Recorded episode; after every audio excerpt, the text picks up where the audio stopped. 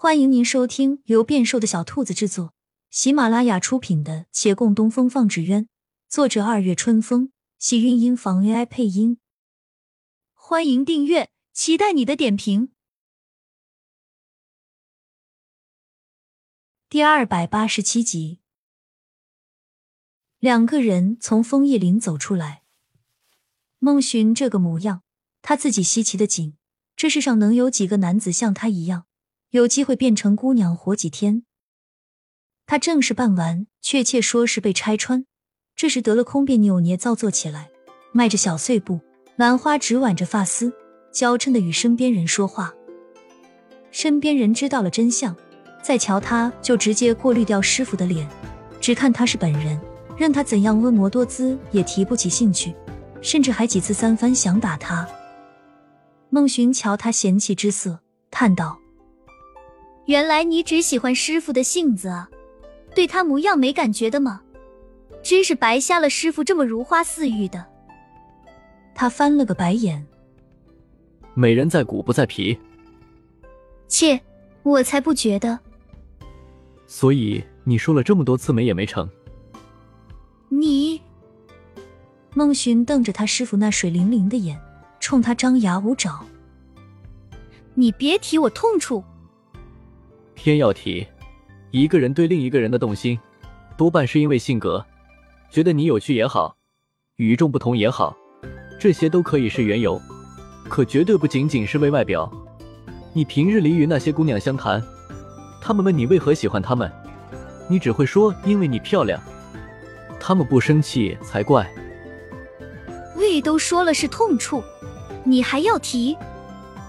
孟寻气愤了，抬起胳膊就要打人。月兰抬手抵挡，闹得烦了，她几乎忘记了这人还顶着师傅的脸。他们推推攘攘，前面恰好有两人挎着篮子徐徐走来，是赵大娘和她女儿。彼时孟寻正死死环抱着她的腰，张嘴对着她垂落的左臂就是一口，下嘴之狠丝毫不含糊。她倒吸一口凉气，右手勾着孟寻的脖颈，限制她的动作。那母女二人见状，当即惊愕大喊了几声，这便发现有人，才松开来，都面红耳赤。赵大娘愣愣的道：月小哥，我看你平时那么老实，不想原来是这样的人，你连你师父都敢打了，刚才是干什么？是不是想扭断他的脖子？要不是我们碰见，你师父大概已经没命了。月兰纳闷，上前几步想要解释，而赵姑娘胆战心惊，将母亲往后一拉：小心他灭口。赵大娘眼中闪过慌乱，母女二人连连后退。月兰再走一步，他们索性转身跑了起来。一面跑，听赵大娘还一面说：幸好幸好，那时候险些要你嫁给他，不行，咱们得赶紧报官。年轻姑娘挥了一把汗：娘，咱们还是就当没看见吧，别惹事。这两人眨眼就跑远了。月兰无奈地回过头来：得，小人以为我要欺师灭祖了。她抚着手臂上的印痕，没好气道：你使那么大劲儿干嘛？哼，谁叫你揭我伤疤。她往那牙印上一瞥，又促狭道：这也算是师父留给你的啊，多有意义啊。毫无意外，他收获了一个白眼。两人不再打了，很快回到长青斋，从后门往厅堂走，一进去赫然见到陈生红坐在桌边喝茶。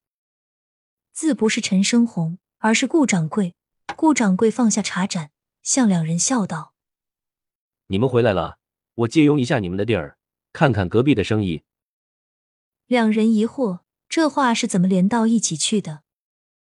隔壁他们俩在守着，我其实是不大放心的，隔行如隔山嘛，所以你们懂的，又不好意思光明正大去监督。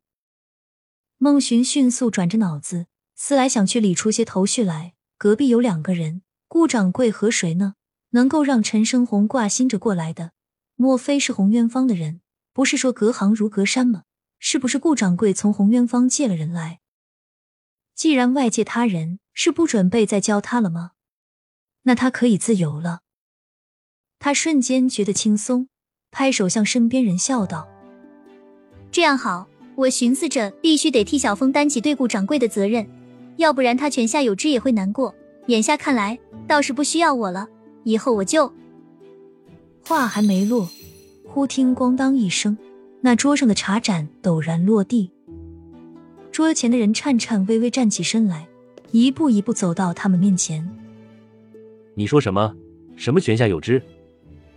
孟寻见说漏了嘴，收不回，而对这人讲，想来也无碍，便低声实话说了：“陈大掌柜，我偷偷跟你讲，顾掌柜家的小风没了，我们怕他受不了，没敢告诉他。你你也别跟他说，我们等个合适的时机再讲，借记啊。”他的脚步踉跄了下，仓皇地点了一下头，慢慢挪回到桌前，重新坐下，想再倒一杯茶喝，可是手上不稳，又摔落了几个杯子，那壶中水洒了一桌子。月兰替他斟了茶，轻声道：“陈大掌柜想必也难以接受。”亲亲小耳朵们，本集精彩内容就到这里了，下集更精彩，记得关注、点赞、收藏三连哦，爱你。